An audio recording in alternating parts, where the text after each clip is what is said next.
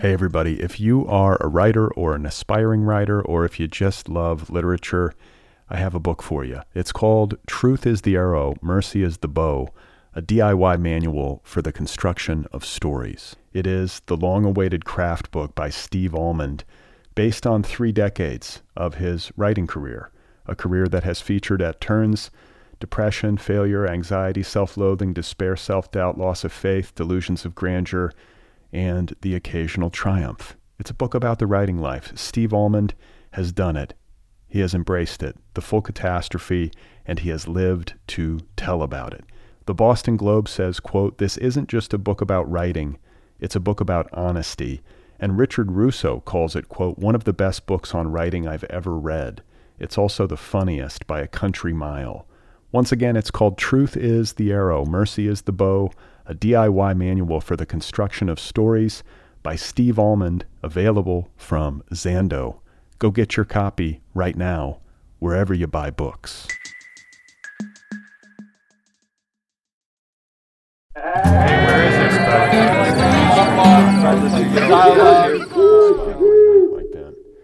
Hello, hey everybody, how are you? Welcome to the Other People program. My name is Brad Listi and I am in Los Angeles. It's nice to be with you. Thank you for tuning in. I hope you're doing okay. And I've got a great show for you. My guest today is Morgan Talty, author of the debut story collection, Night of the Living Rez. You know, this is the thing I'll say about failure is like there's two spheres of failure. And one of them really doesn't exist. So like we think that there's failure, like we write something and the piece fails and it doesn't, you know, it doesn't go anywhere. It gets tucked in a folder, we never see it again. Then there's the failure of like trying to publish and you just keep keep getting told no, right? Or you publish a book and it doesn't sell well, right? You know, like there's that failure. The failure of writing work and it not turning out into anything is an illusion. Like I don't, I don't believe that anything we write is actually a failure. It's always for me, and, and I didn't understand this until, you know, a couple of years ago. But when we write a draft that doesn't work, it usually is in some way pointing us in the right direction. All right, that was Morgan Talty, author of the debut story collection Night of the Living Rez. It's available now from Tin House.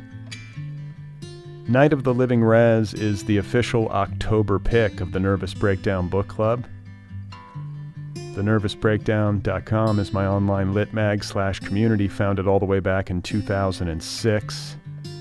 It has its own monthly book club, and I interview the book club authors on this program. So if you would like to sign up for the book club, get a new book every 30 days delivered to your door, just go to TheNervousBreakdown.com for details. Night of the Living Rez is a remarkable debut. It is visceral, powerful, devastating, funny, bleak, beautiful, tragic. It's all of those things, and often at the same time. These are stories that bring you into the lives of a Penobscot family in Maine that is dealing with intergenerational trauma, cycles of poverty and addiction. And it is a searing, and beautiful portrayal of a family and a community that is trying to come to grips with a difficult past and a very precarious and uncertain future. My conversation with Morgan Talty is coming up in just a bit. Quickly, I want to remind you that I do a weekly email newsletter comes out once a week. It is free. If you would like to receive my email newsletter, it is essentially an enumerated list. I send out a list each week wherein I share things that I've been reading and thinking about and finding interesting. It's pretty straightforward. I also let you know about the latest episode of the podcast, of course. So if you would like to sign up for my email newsletter, you can do that at this podcast's official website, otherppl.com. You can also sign up at my website, bradlisti.com. It's the same newsletter in either place. So sign up, it's free, it's once a week. I will not inundate you with emails. And uh, hopefully you can find something useful in it. This podcast is offered freely. Did you know that? The entire archive of this show, almost 800 episodes and counting at this point, all of it is made available to listeners free of charge.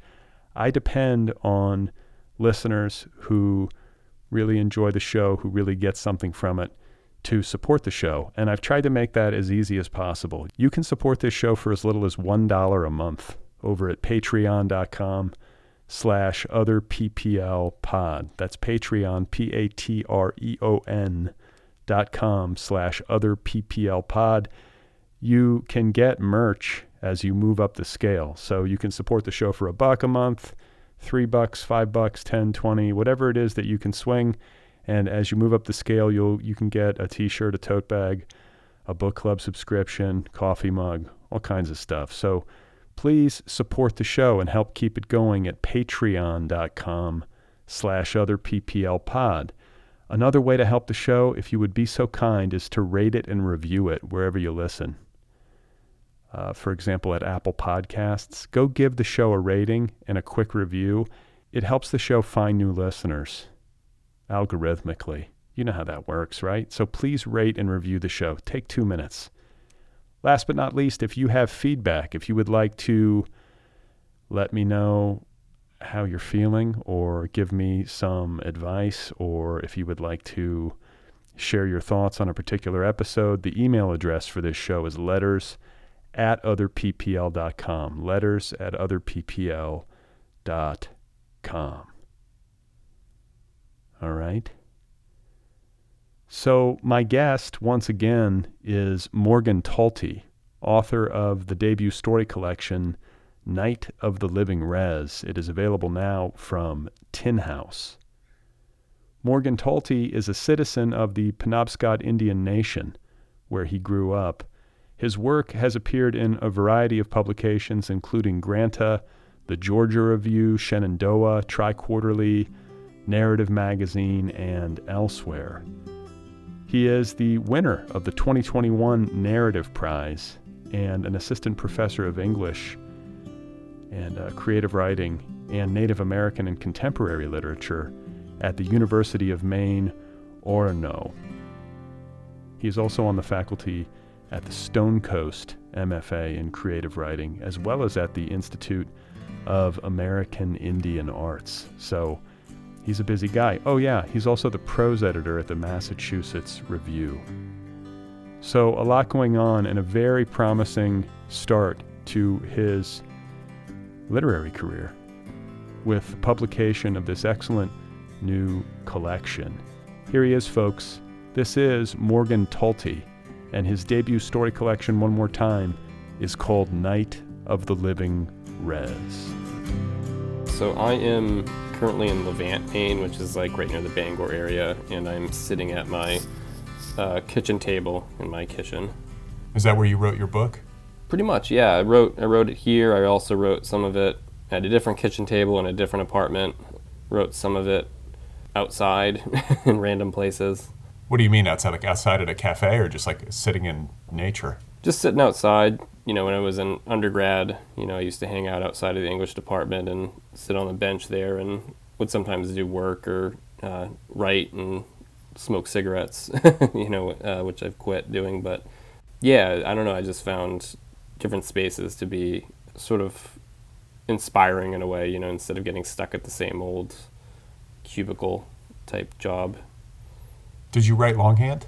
Uh, no, I typed on my computer. If I wrote longhand, I would I would not be a writer if I had to write by hand because my penmanship is so bad and my spelling is not the greatest. And I'm just like, I would be so deterred. I'd be like, I am not a writer if I can't even read my own handwriting. Okay, and play yeah, and like the computer. I feel like today, like the computers with spell check and everything's so user friendly when it comes to writing. I don't understand how people. Yeah. I mean, I guess I don't know. I've tried to do it longhand, but I'm just a, I'm a typer yeah, I can't I can't handwrite. People, I, I always hear stories of writers who do their first drafts by by hand, and I'm like, I would be so demoralized if I read back what I wrote, if I could read it at all. Well, and it just seems like it adds labor because you write it out by hand, and then you've got to type it, you know, get it onto your computer at some point. So there's all this transcription yeah. that you've got to do, and I don't know. I like to sit there and noodle with it and like kind of like uh, edit it constantly until I've beat it to death. Same. um, but I want to say something because you mentioned smoking cigarettes. This story collection, which in a way reads like a novel, I mean, it's one of these linked story collections, and you have a universe of characters that are inhabiting all of the stories. And uh, this this story collection made me feel like I had bronchitis. There is so much smoking in this book that at the end, I was just like, my God, like I'm getting a chest cold just reading this. This incredible amount. It reminds me of growing up in Indiana. Everybody smoked. There's so much smoking, and it's also generational. But I guess it's like I just haven't seen that much nicotine in a work of fiction in a long time. There's a lot of smoking in this book. There is, yeah. I uh, I got an email from. I wrote a recommendation letter for a student, and well, a lot of people bring up the the amount of smoking in the book, but I thought this was, and I've often said I don't know if there's any uh, tobacco companies out there listening, but if you uh, want to sponsor, you can have this book be your sponsor. Get it in schools, get children di- addicted to cigarettes. But no, this this student, uh, I wrote a recommendation letter for. He emailed me back, and he's like, "I read your book." He's like, he said something along the lines of, he's like, he's like, "I've never smoked a cigarette in my life, and I have never wanted to smoke a cigarette in my life." He's like, "But now I feel like I need to start smoking, or something along, or something like that." Um, so, so you're not the only one who's been affected by the sheer amount of tobacco and tobacco in the book. I mean, is this how you grew up? Did you grow up smoking as a kid and everything, and, and in a house with lots of cigarettes and people just like trading cigarettes with one another? Oh yeah, I mean, I feel like I grew up on the on the cusp of when like you could still smoke in like restaurants or like diners and ha- diners had like the uh, smoking section, you know, and my dad always brought me to the casino and people were smoking there, but everyone in my family smoked. I mean, when I was little, I remember those little, um, they're usually like Spider Man packs of like cigarettes for kids, but they were just like chalk. I don't know if you remember them. Oh, um, right, yeah. Like the kid cigarettes with like the toy candy yeah, cigarettes. Yeah, they were like kids, yeah, toy candy cigarettes. So I had those and like, cause I always, my mom would just drink coffee and smoke cigarettes in the morning. And like I was, as a kid, would be there and I'd have like my fake cigarette, you know, and then I got older and I started smoking when I was like 13 and then my mom eventually let me just start smoking and so like it just it it became this like it was just a thing that was always around me and I think any smoker will say, you know, your whole day is shaped around, you know, cigarettes or at least those who, you know, are, are smoking a pack a day, you know what I mean? Like if you're at work, you know when your break's going to be, so you're going to have a cigarette. If you're taking a bus somewhere, you know which stops you can get off on and have a smoke. And so, yeah, it was just, you know, part of my life. You know, I, I don't smoke anymore, but it found its way into the book. There was much more smoking in the book before it was, uh, before it was edited. Really? yeah, yeah. There, there were. I, I, I took stuff out. I think it was Rick Bass. I was working with the writer Rick Bass. He was like, uh, he's like for individual stories the amount of the, the amount of smoking's fine but when you put this all together he's like you got to take some of it out he's like there's too much and there still probably is too much considering i gave you bron- bronchitis so so where did you grow up you grew up in maine yeah so i was born in bridgeport connecticut and i lived there until i was six and then my mom and my dad got divorced and my mom took me and we moved to the penobscot nation so i lived there when i was six until i was 18 and I graduated high school and my mom moved off the reservation just the town over. But I still, you know, was constantly over on the res, staying with mainly friends and, and stuff. But yeah, I feel when people ask me where I grew up, I say the Penobscot Nation because that just feels like home. That's where I spent most of my life. And this is in where? So this is in Old Town. So there's um, Bangor, and if you're going north in Maine, there's Bangor, Orono, Old Town, and if you get off the Old Town exit, it's right just in downtown Old Town. You'll find the reservation, the bridge to the reservation. Well, the stories that you have have written in this collection depict uh, the life of a character that, as I was reading it, I took as a kind of proxy for you. David is the protagonist of this collection and sort of the through line, his experiences and his lens his family life, which is riddled with addiction and trauma and poverty, like a lot of difficult stuff. And just wondering, you know, what like what it was like to uh, build a universe, like a, a fictional universe that I'm assuming was close to home, or maybe it's not. Maybe this is a complete invention, but it sure seemed to be a collection born of a lot of tough experience.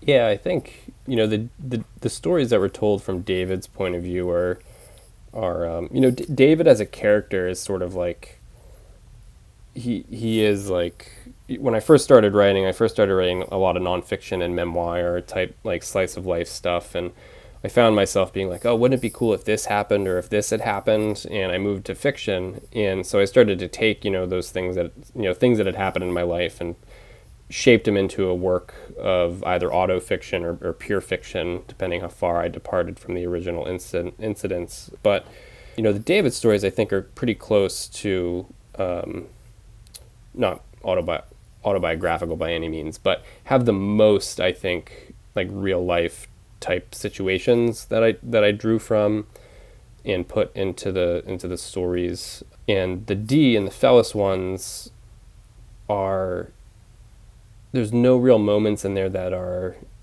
really autobiographical, but are things that I've I had heard or I had experienced thematically. I think like with drug addiction and, and that sort of thing, and substance substance abuse and family estrangement. You know, things that I I had famili- familiarity with, but not you know specific moments that I wrote about. But you, I used fiction as a means to make it feel as if, like you said, like it was a, like an actual lived experience.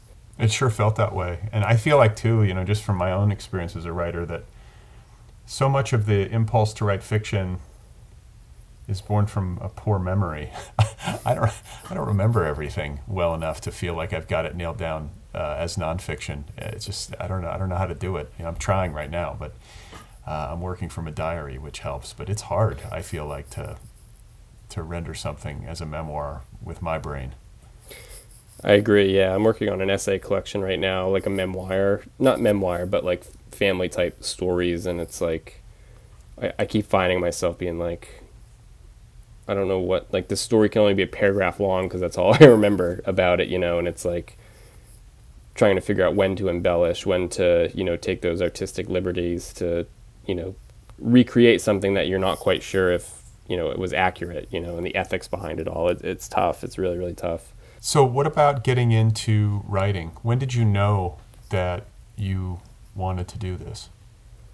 I was probably about 18, I think, when I when I decided I, I wanted to write, you know.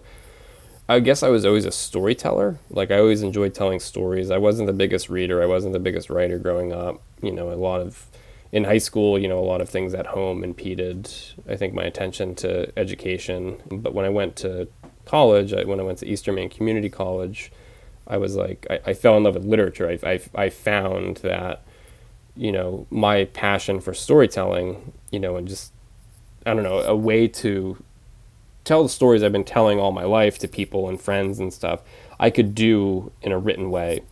And so i was like well i guess i'm going to do that. And i just pursued it. I just kept pursuing it and pursuing it until I got too deep into it that I couldn't turn around and was like, well, I'm stuck being a writer. I'm not gonna, I can't become a mechanical engineer. I can't be a doctor now. Like I gotta, I gotta do this thing. So I, yeah, that, that that's really, you know, how it, how it happened. I just, I, I've always, like I said, just been a storyteller and I just, I guess lucked out and, you know, discovering literature and realizing, you know, I could use it to continue what, continue to do what I had, you know, loved to do. There's a strong oral storytelling tradition in Penobscot uh, nation and culture, correct? There is, yeah. Yep. Because I, I was wasn't it like it's not a written language; it's a spoken. Am I remembering this right? Yeah, it was never a written. It uh, we have like an alphabet and like a. It, it's written now, um, but I mean it's only been that since.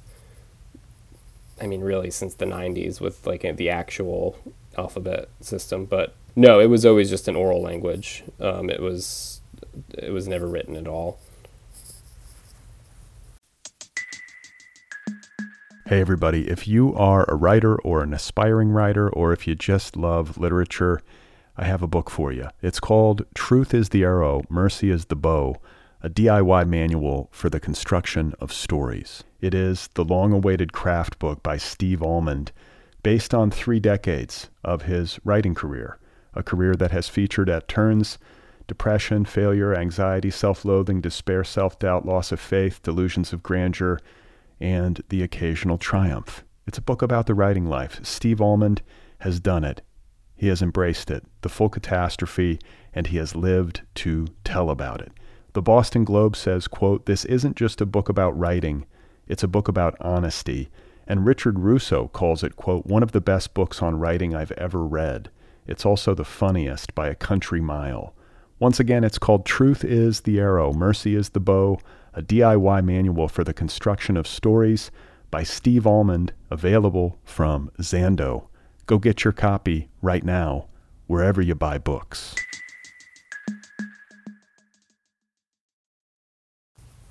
Is there a storytelling tradition in your family or a, a tendency towards the arts? Um, not really. No, no. There's other families that have much more of an artful background, especially when it comes to like cultural stuff, like basket making or even storytelling or carving. You know those things. But no, no, not not really. So well, I'm just curious. Like I'm, I'm always curious. Like the, how writers form. Were there was there were there teachers who turned you on? Were there particular books that you read that blew your mind and set you on this on this course? Like I said, I just always felt, you know, growing up, like I always felt like I was a storyteller. And then, you know, when I was like, oh, I guess I can write. You know, I remember reading Kerouac, and you know, I, in the summers, my mom my mom would send me to go visit with my dad in Connecticut and so I would always take the Greyhound bus. And I remember when I read Kerouac when I was like 18, it was like, you know, 10 years worth of Greyhound trips. You know, there's something about that story that resonated with me, and you know, about being on the road. What? What? and, on the on the road? Yeah, on the road by Kerouac. Yeah, and you know, I fell in love with with his work. You know, I read everything. I fell in love with like all the beat writers. You know, I read all of that that I could get my hands on and it just didn't stop. And then I had a teacher at the community college who was like my well, two of them who were like my my first mentors ever, and one of them taught the uh, create, uh, creative nonfiction there, and he was just a genius. He was a, a literal genius, and he was just so good at, at teaching, writing, and he was a good he was a great writer as well. And he he was the one who was like, "Oh, you're really good." You know, he's like, I remember I did a reading. I wasn't in his class. It was for Introduction to Creative Writing. And at the end of the semester, all of us in the class had to read a piece we wrote. And I remember he was there in the audience, and it was just a tiny audience. And I remember I read, and uh, at the end, I sat down, and he uh, he tapped me on the shoulder. He was like, "Can I see that?" And I had I had a paper version of it, and I was like, "Yeah, sure." And he took it, and he disappeared. I never saw him again after that. I don't know what he did with the with the piece, but he just you know, I, I took his classes and he would just always champion my work. He was he was so good at you know being like, nah, this isn't working, and here's why. You know, he's like, this is working, this is why. You know, he he, he really helped me develop, I think, a, a solid foundation that I grew from, and I, I return time and time again to the things he's he's taught me. What were some of the things he taught you? Can you remember? I mean, are there specific lessons? I think the big one, you know, was like, you, you know, sometimes you'll write something and it's just like, it's, yeah, you know, it's okay right? But then sometimes you'll you'll write something and you'll strike gold or diamond or whatever. And he was like, you know, he knew he helped me figure out how to see that, you know, I think, which is an important thing. He's like, notice how like this one, you know, this piece is, you know, that much more emotionally potent than, you know, this last piece you wrote. Notice how this one is so much more specific than that last one you wrote. He also really taught me a lot about editing too, about like the power of cutting words. He was a fantastic editor. You know, he would, you know, I would write something and he would be like, I didn't. He's like, I did not change a single thing in your in your piece for you. He's like, but look at what I cut. He's like, think about what I cut, and I would, and and I'd be like, this, I'm um, like, this guy's brilliant. You know, and I've worked with editors. You know, since then, you know, from all sorts of places, from you know, Tin House to Granta magazine to you know the Georgia Review, and it's like, the way you know to have somebody at that age when I was 18 have that level of genius about writing was just like just instrumental. Like I, I don't know where I don't know where I would be with without without his teachings. Well, and this was at East. You said East Maine Community College. Eastern Maine Community College, yeah.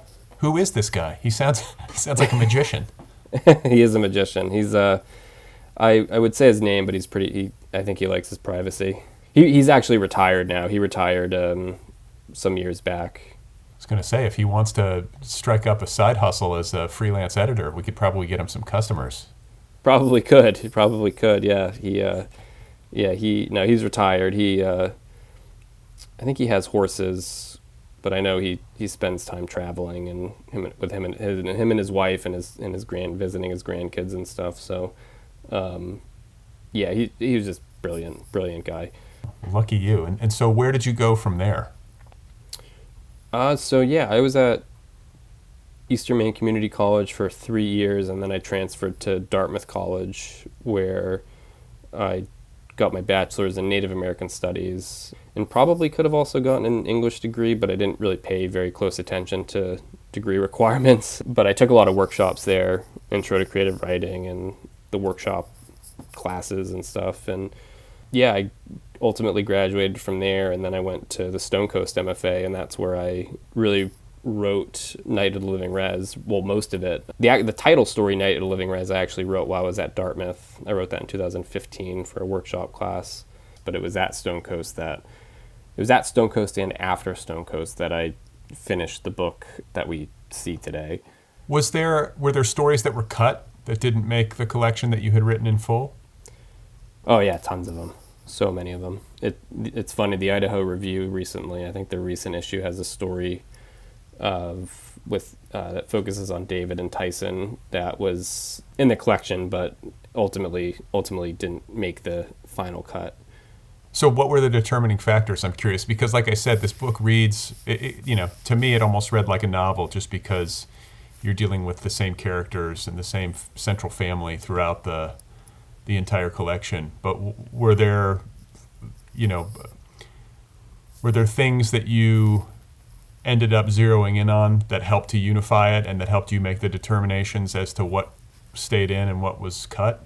Yeah, that, yeah. So the one of the things, the very first things was being mindful of how many stories were in the collection. You know, I was told over and over again that most story collections tend to have like on average 10 stories in them. And so when I had a bunch of Dee and Fellis stories, you know, I don't know, say 10 of them, and then I had, you know, David stories, you know, say 10 of them, I chose five of the best of the bunch. And so I, I did it that way. And I then, you know, was like, well, okay, how do I order this? You know, is it going to be like all David stories and then Dee stories? But when I looked at it that way, I was kind of like, well, now it feels like I have to turn it into a novel because there's this like missing gap in, in time in a sense. And so I was like, well, what if I conceal it by doing like a back and forth structure? I'm like, we have a Dee story, a David story, a Dee story, a David story. And the moment I did that, the moment I was like, oh, I think I found something here. And so I started to just nurture that. I had these, you know, five stories from David, five stories from Dee.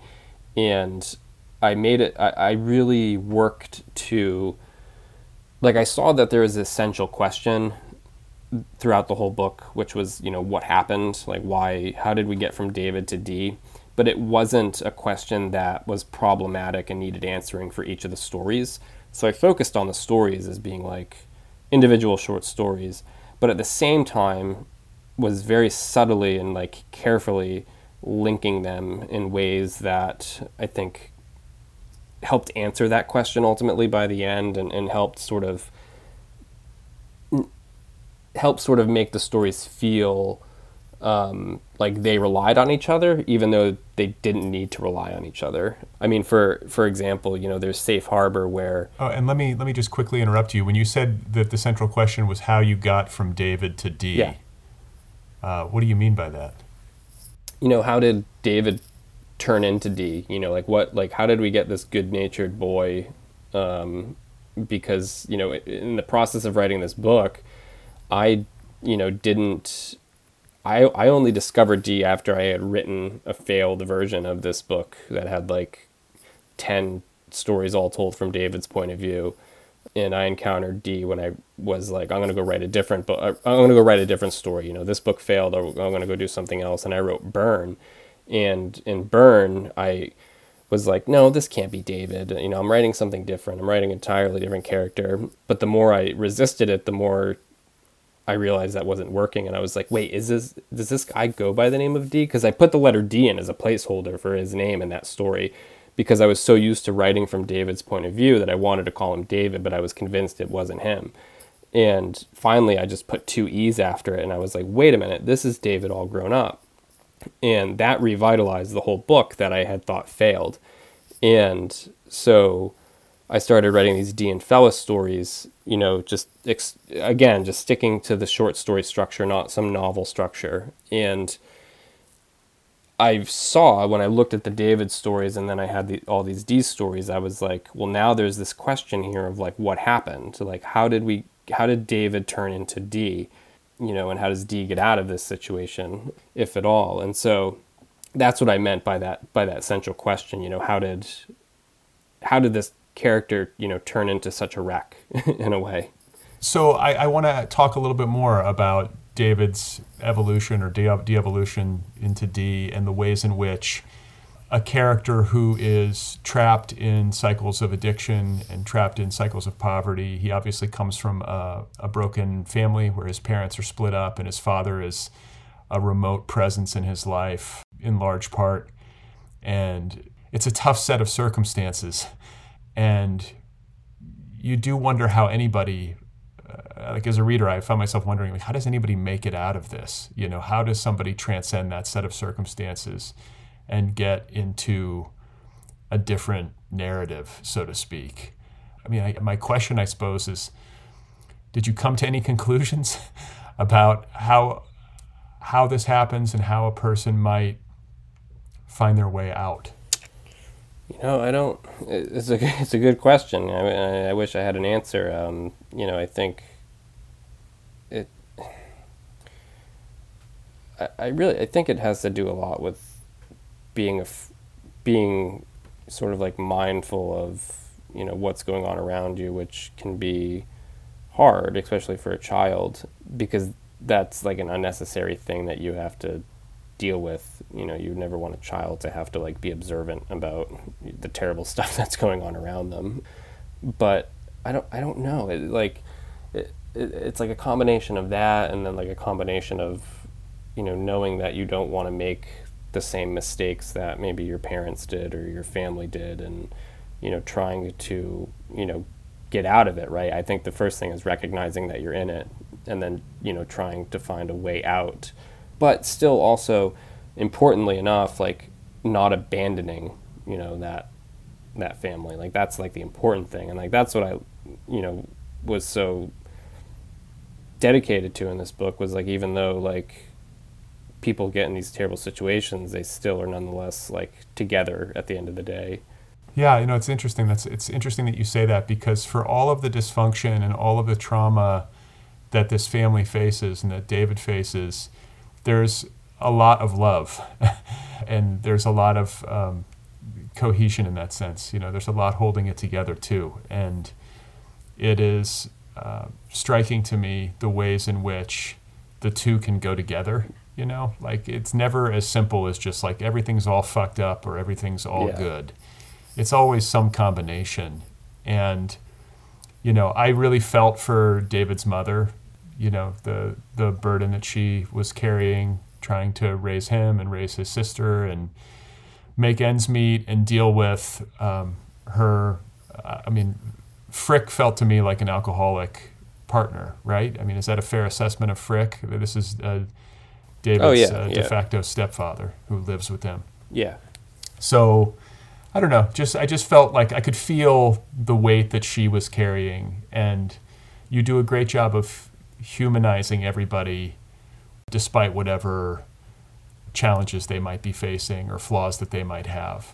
Yeah, and I mean that's always like what I want to do is I want to give every character you know that sense of like I never want them to lean one way or the other. I always want them to be, you know, leaning, you know, in the midst of a dichotomy of good and bad, of, you know, loving and you know or you know, full of hatred you know like i think you know that's like really what it is like to to be human you know these the way we the way we move so quickly you know between emotions and feelings and so i never try to slight my characters in that way because if to do that is to make them feel not real at all what has been i'm curious to know what the response has been from readers in Penobscot Nation? Like if you people you grew up with, like you know, have, have they read it and have they given you feedback? Everyone I've talked to really really likes it. Those who don't like it haven't said, haven't said said any, said a word to me about it. You know, I haven't received any bad any uh, any death threats or anything from anybody. But no, the community's been really really supportive. You know, when the book first came out, my aunt's the tribal clerk, and everybody was going up to her and asking her. She's like asking her. They're like, so who's who in this book? You know, they wanted to know who was like, who was who, and so they were all, you know, interested and you know, like really, really supportive, and you know, on social media, whenever I would talk about the book, everybody was just very excited, and I go there and often, and you know, I'll see people, and you know, they're like, you know, hey, you know, great book, you know, all, you know, and all, and just very nice stuff. So it, it, it's been nothing but good. So what was your like writing routine to get all this done? I mean, you were at Stonecoast, and like you said, you were writing, uh, you know, in a variety of places, kitchen tables outside, like wherever you could find the space and the time. But I'm wondering about ritual. Like, do you have a set time of day that you work? Did you hold yourself to a particular schedule?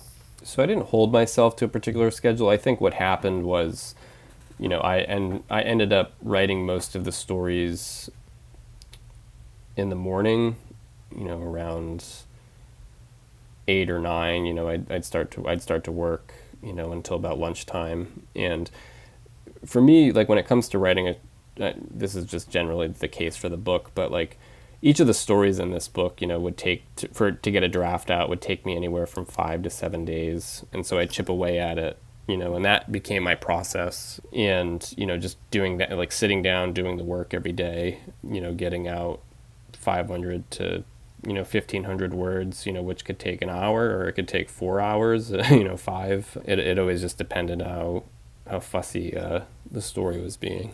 How long so five to seven days to get a draft out. Are you working from an outline? Are you just feeling your way through? Like when you sit down to write uh, a story like how much of a clear idea do you have of what it is and where it's going versus you know maybe having an image or an, a character or a situation and then you know expanding from there? Yeah i don't yeah i don't outline at all. Sometimes i'll have an idea or an image. You know the story earth speak for example in night of the living rez i had the it opens with that image of like um, Dee and Fellis up at the top of that hill, and they can see the pine trees, and there's the fog that sort of like nestles above the pine trees, like the uh, webs of fall webworms and the crooks of brown branches. And that was an image I'd seen one day driving home, and I wrote it down. And I was like, oh, it'd be cool if uh, I was just sitting there one day, one morning, thinking, I was like, oh, it'd be funny if I had two guys who like saw on Antiques Roadshow how much a root club sold for, and then they wanted to like rob the tribal museum. And I was like, I got to write that story. And you know, I, I I used that image I'd seen as a way to get into the story and then I just kept pushing forward. Like I knew what they were going to do, but I didn't know how it was going to play out. So I had to like, you know, over those five and seven days of the drafting process, and even after that, when I go back to revise even more, it's like, okay, am I am, am I getting this right? You know, and and sometimes you know I'll write a, you know, like that'll be one way I'll I'll approach a story, or another is I'll just like I'll just start with just some simple idea, and I can write you know 10, 20 pages and it's all garbage, but nonetheless, it'll bring me to some scene or some idea that I wouldn't have otherwise thought of if I hadn't written those, you know, 10 or 20 pages. And then that becomes the story I work on for the next week or month or even year, you know. So it's all very weird. I, I don't plot, I like to just be surprised and, yeah, just sort of not know what's going to come my way.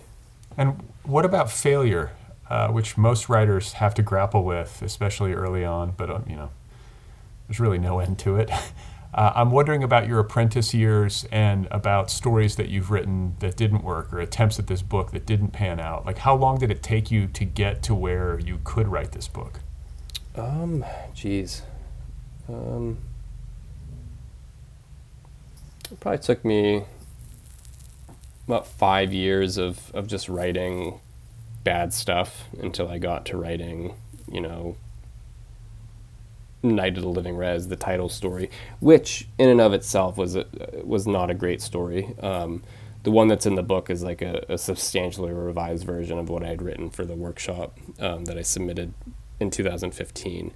But yeah, I mean, like five or six years of like dedicatedly writing bad material. And, you know, this is the thing I'll say about failure is like there's there's two sort of like spheres of failure. And one of them really doesn't exist. So like we think that there's failure, like we write something and the piece fails and it doesn't, you know, it doesn't go anywhere. It gets tucked in a folder, we never see it again. Then there's the failure of like trying to publish and you just keep keep getting told no, right? Or you publish a book and it doesn't sell well, right? You know, like there's that failure.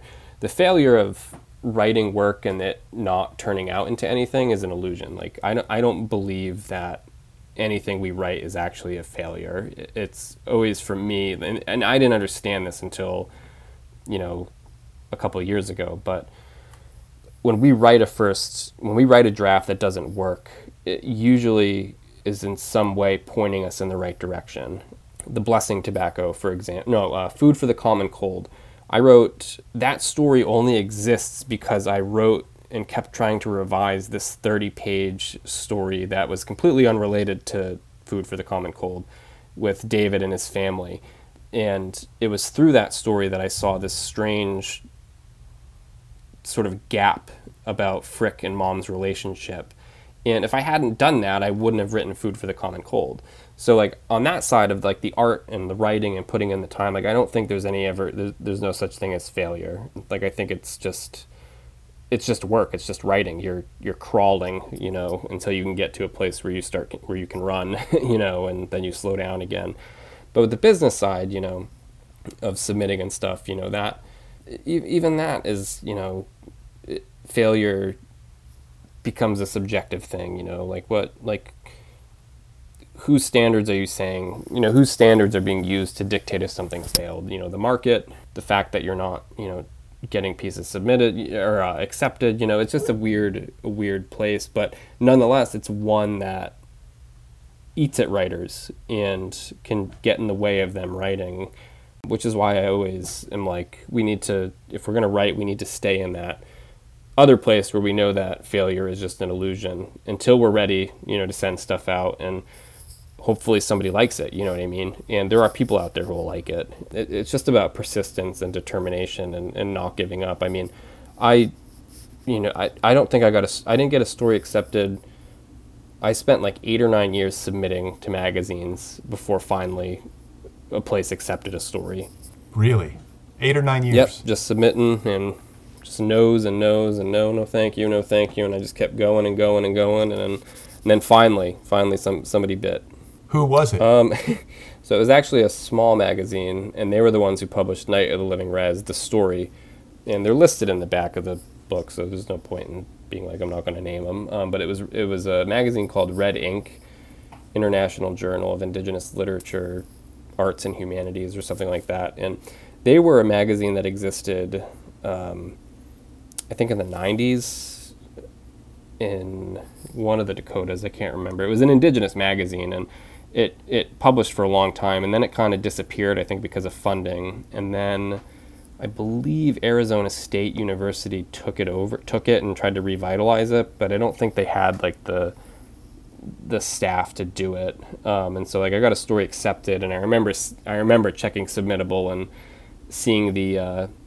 in progress go to a, uh, uh, that green accepted, and I was all excited, you know, and just you know like oh my god, you know, I find it finally happened and but ultimately I never ended up getting an issue of the magazine, so I never saw it in print or, or anything like that. I don't know what happened, and I'm I'm kind of glad though because that version of Night of the Living Rez was a very very premature version of the one that's in the book. But then the next story I got accepted was Burn, which Narrative Magazine published, and that was like the first story I ever got you know paid for. You know the first story that was ever really like put in front of people's faces, and that came you know after like nine years. So, but how long was that? How long was Burn published after that early version of Night of the Living Rez? You know, what was the span of time between the two? probably like not even a year, you know, about, you know, so it took me eight years to get a story published. That was Night of the Living Rez. And then about a year later, or maybe a little under, uh, Burn was published. And so, what do you think if, like, you go through eight years of apprenticeship and failure where you're submitting and you're getting no's repeatedly? Do you have a sense of what changed? I, I feel like so much of this stuff as writers, we we get to kind of intuitively, like the things that we learn and the ways that we improve are hard to like nail down or define in a simple way. But I'm just wondering if you can look at your work and evaluate it and if you have anything to say about what you feel changed between the stuff that wasn't working and the stuff that ultimately was. Yeah, I think I just, I mean, one, I got better at, I, I just got better at writing, you know, in the same way you, you practice anything, you'll, you'll improve. But I also, you know, somebody told me when I was at Stonecoast, like, they were like, it, it was a, it was a mentor I had, uh, Cara Hoffman, uh, who's the author of So Much Pretty and Running, and just just great work. But she was like, you know, I'd sent her Earth Speak, and she was basically like, I don't know what to tell you about this story. Like, it's great. you know, she was like, and, and, you know, we'd have conversations, and she was event, and event, and one time she said, she goes, she's like, you need, she was like, she's like, I can, you know, she's like, I don't know what I can teach you. And, and this isn't, you know, a limitation on her abilities, but she was being sincere. You know, a writer gets to a point, and this is what she said, where they have to become their own best teacher, where they have to, you know, and this is not to say you disregard, you know, feedback from editors and stuff like that, but eventually you will get to a point where you have to start teaching yourself how to get better, how to make your stories go from good to great and great to exceptional. And so I think that was like the biggest thing, you know, that that I sort of recognized in my transition. I think in in eventually becoming, you know, mo- you know, after those eight years, I was like, oh, okay, so I don't need this validation from you know instructors. I don't need, um, you know, this. It was up to me. It was like I had to do it. Like I needed to take control, and I just did. And and I had I had had years of practice, and I was like, I guess it's.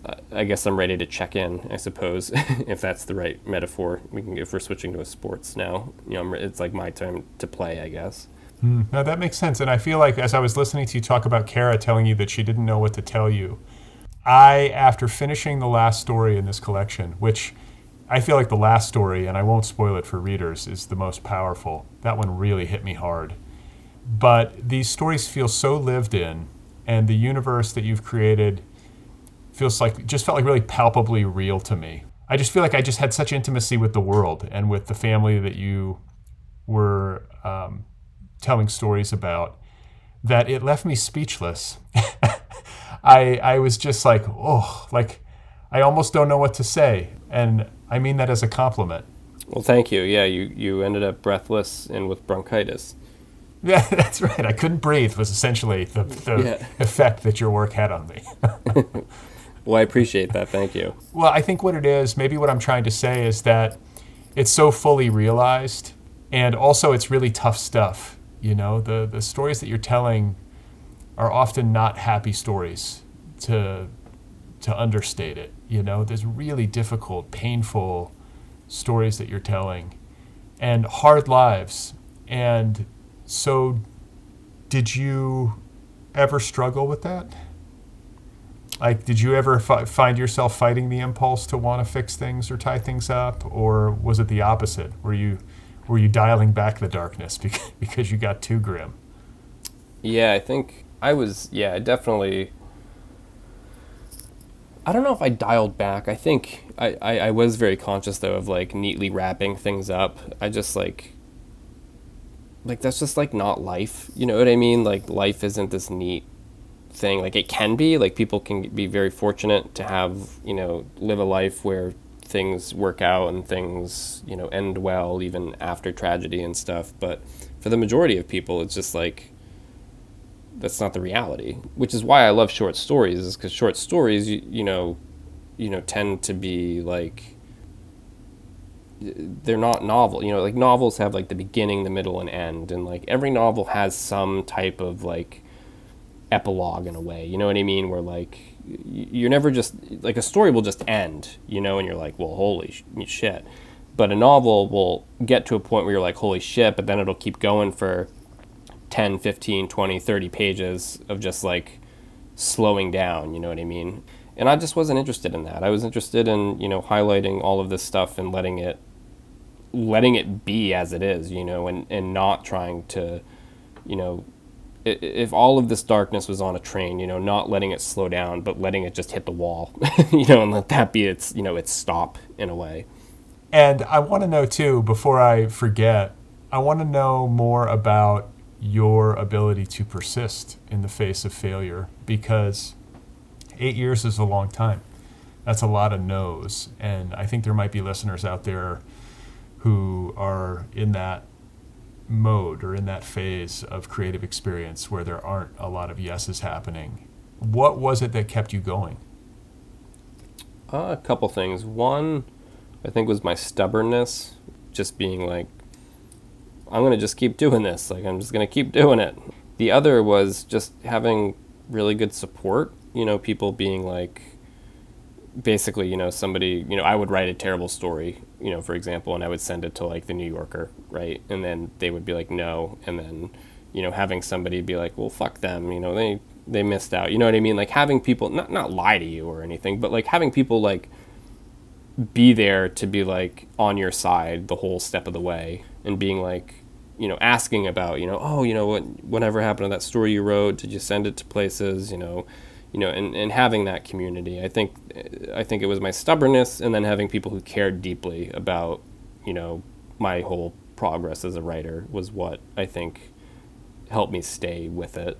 Did you work do you work in like writers groups or or anything like that? I mean, outside I'm talking about outside of the context of a university.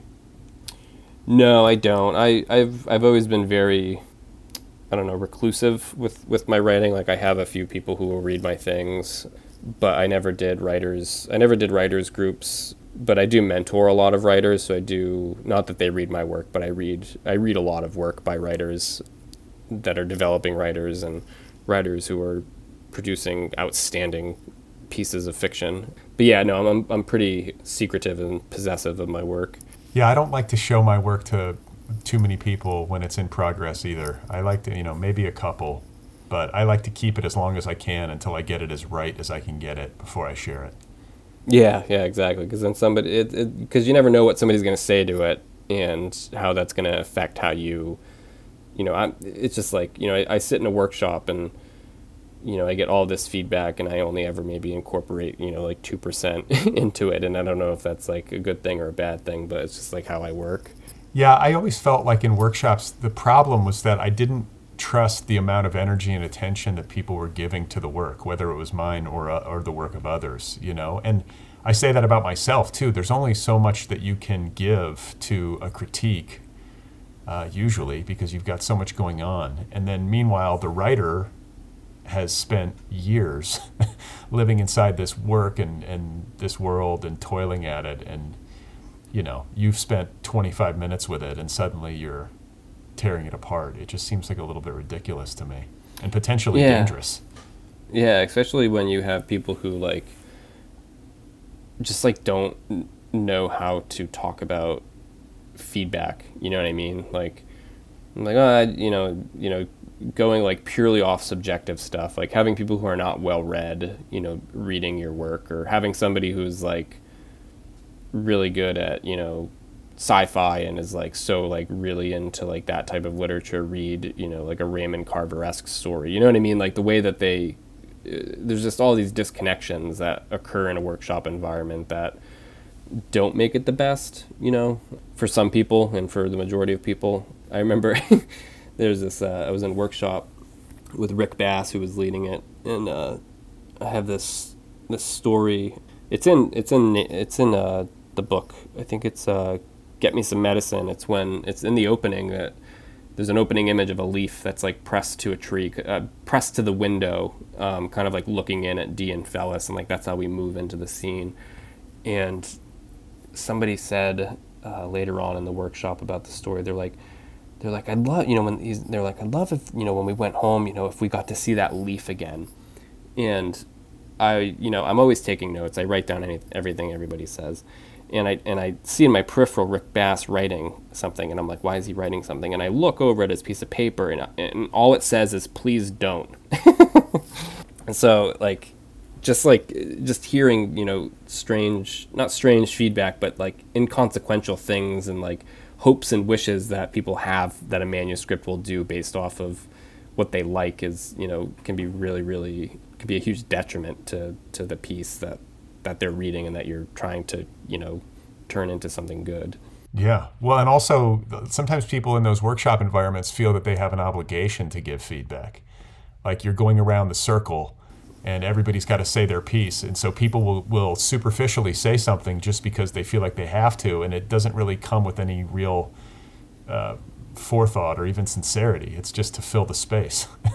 Yeah, yeah, that's true. And you know, I feel like it's it's been getting a little bit better. I mean, like, cause I I teach workshops, and I always love when I when we do that. That we'll go around and we'll talk about the piece, and or we'll go out of order or whatever. And you know, sometimes somebody will just be quiet the whole time because they don't, you know, what they what they have to say is not part of the conversation we're having, and it's written out, you know, in a letter that they're going to give to their peer. Or you know, you get to somebody and like, well, what do you think? And they're like you guys have already said it. You know, I'm not I'm not going to repeat it. Um, and then you know, and then we move on. You know.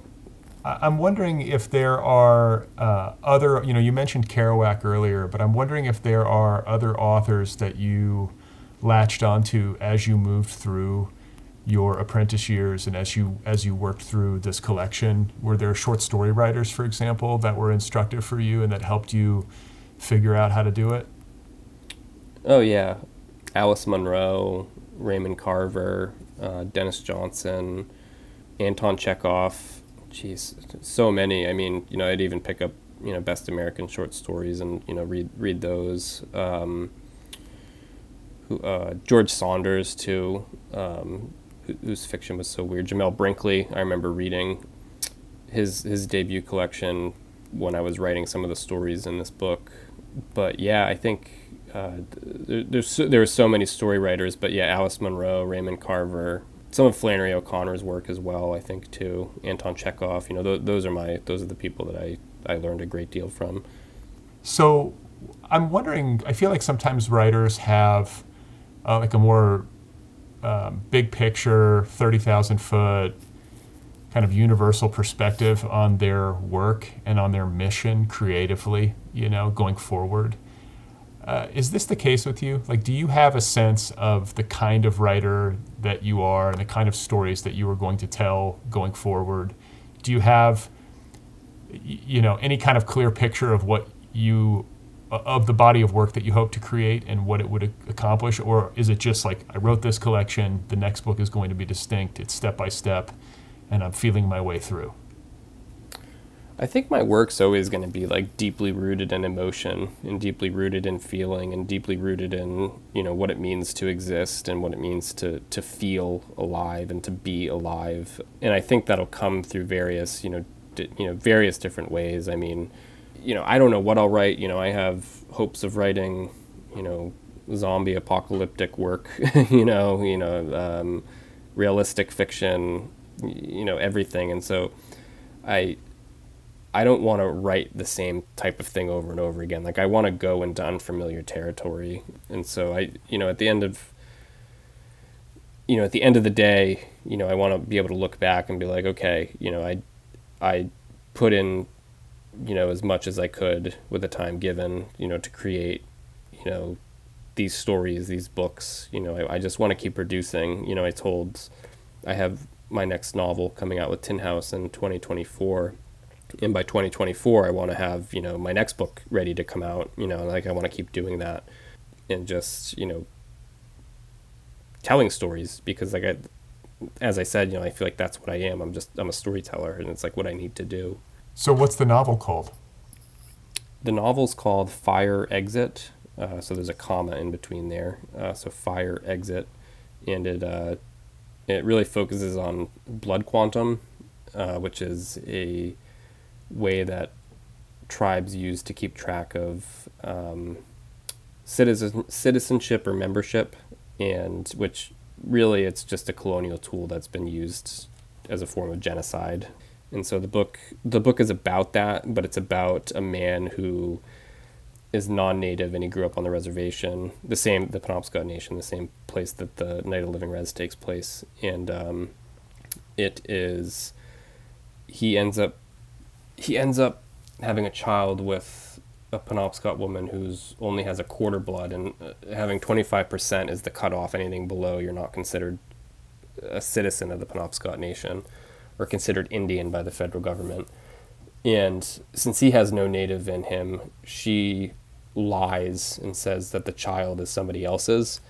And so this book is about this guy pretty much like talking to his daughter and trying to tell her everything that she doesn't know that is actually part of her life, that is part of her being, you know, the family he comes from and all this family history. And it's also about him uh, sort of like coming back together with his mother, who blames him for uh, his stepfather's death. And so it's funny. I haven't written a synopsis for the book yet, so every time I like describe it, I'm always like, I don't have no idea if I'm doing it justice at all. Um, but yeah, it's no, uh, no. It's the hard. It's the hardest thing to do. It's the hardest thing to do is to try to synopsize one's own novel. It's a yeah. it's a terrible question to ask somebody. What's your book about? but it'll come out in what 2024. You said. Yeah, 2024. We're not sure uh, which month, but that year. All right. Well, we'll look forward to it. And I, I just want to say again how much I enjoyed Night of the Living Rez. I'm glad we got a chance to spotlight it in the uh, book club. And congratulations. This is your debut, right? It is, yes. Well, it's in a very impressive debut, and I feel like it heralds, uh, you know, a very promising career. So we'll very much look forward to seeing whatever you, you come up with next. And uh, just wish you well. Thank you for having me, Brad, and thank you for all the kind words. And I'm so glad that you love the book. You know, that makes me so happy. Okay, folks, there we go. That was Morgan Talty, author of the debut story collection Night of the Living Rez, available now from Tin House. You can find Morgan on the internet at morgantalty.com. He's on Twitter. His handle over there is at Morgan underscore J underscore Talty and you can find him on Instagram too. One more time, the story collection is called Night of the Living Rez, out there now from Tin House, the official October pick of the Nervous Breakdown Book Club. Go get your copy right now. This is an excellent debut. The Other People podcast is offered freely. You can find it online at otherppl.com. Follow the show on Twitter at otherppl or on Instagram. The handle there is at otherppl.podcast. If you would like to support the program, please do that at patreon.com slash otherpplpod. Don't forget to sign up for the newsletter at otherppl.com or at bradlisti.com. Either one works. It's the same newsletter in both places. Don't forget as well that this podcast has its own official app. Did you know that? The Other People with Brad Listi app. It's free.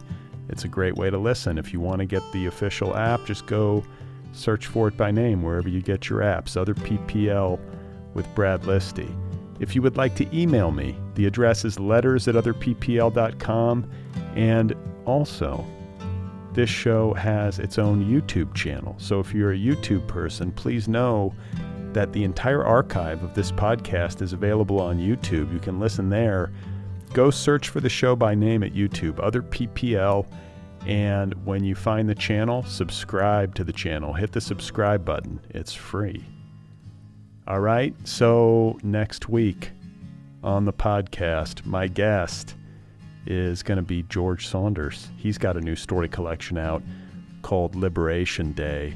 This will be George's third time on the Other People show great to connect with him again and very excited to share that one with you. So stay tuned.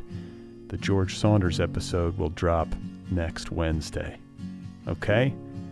I'll talk to you guys soon.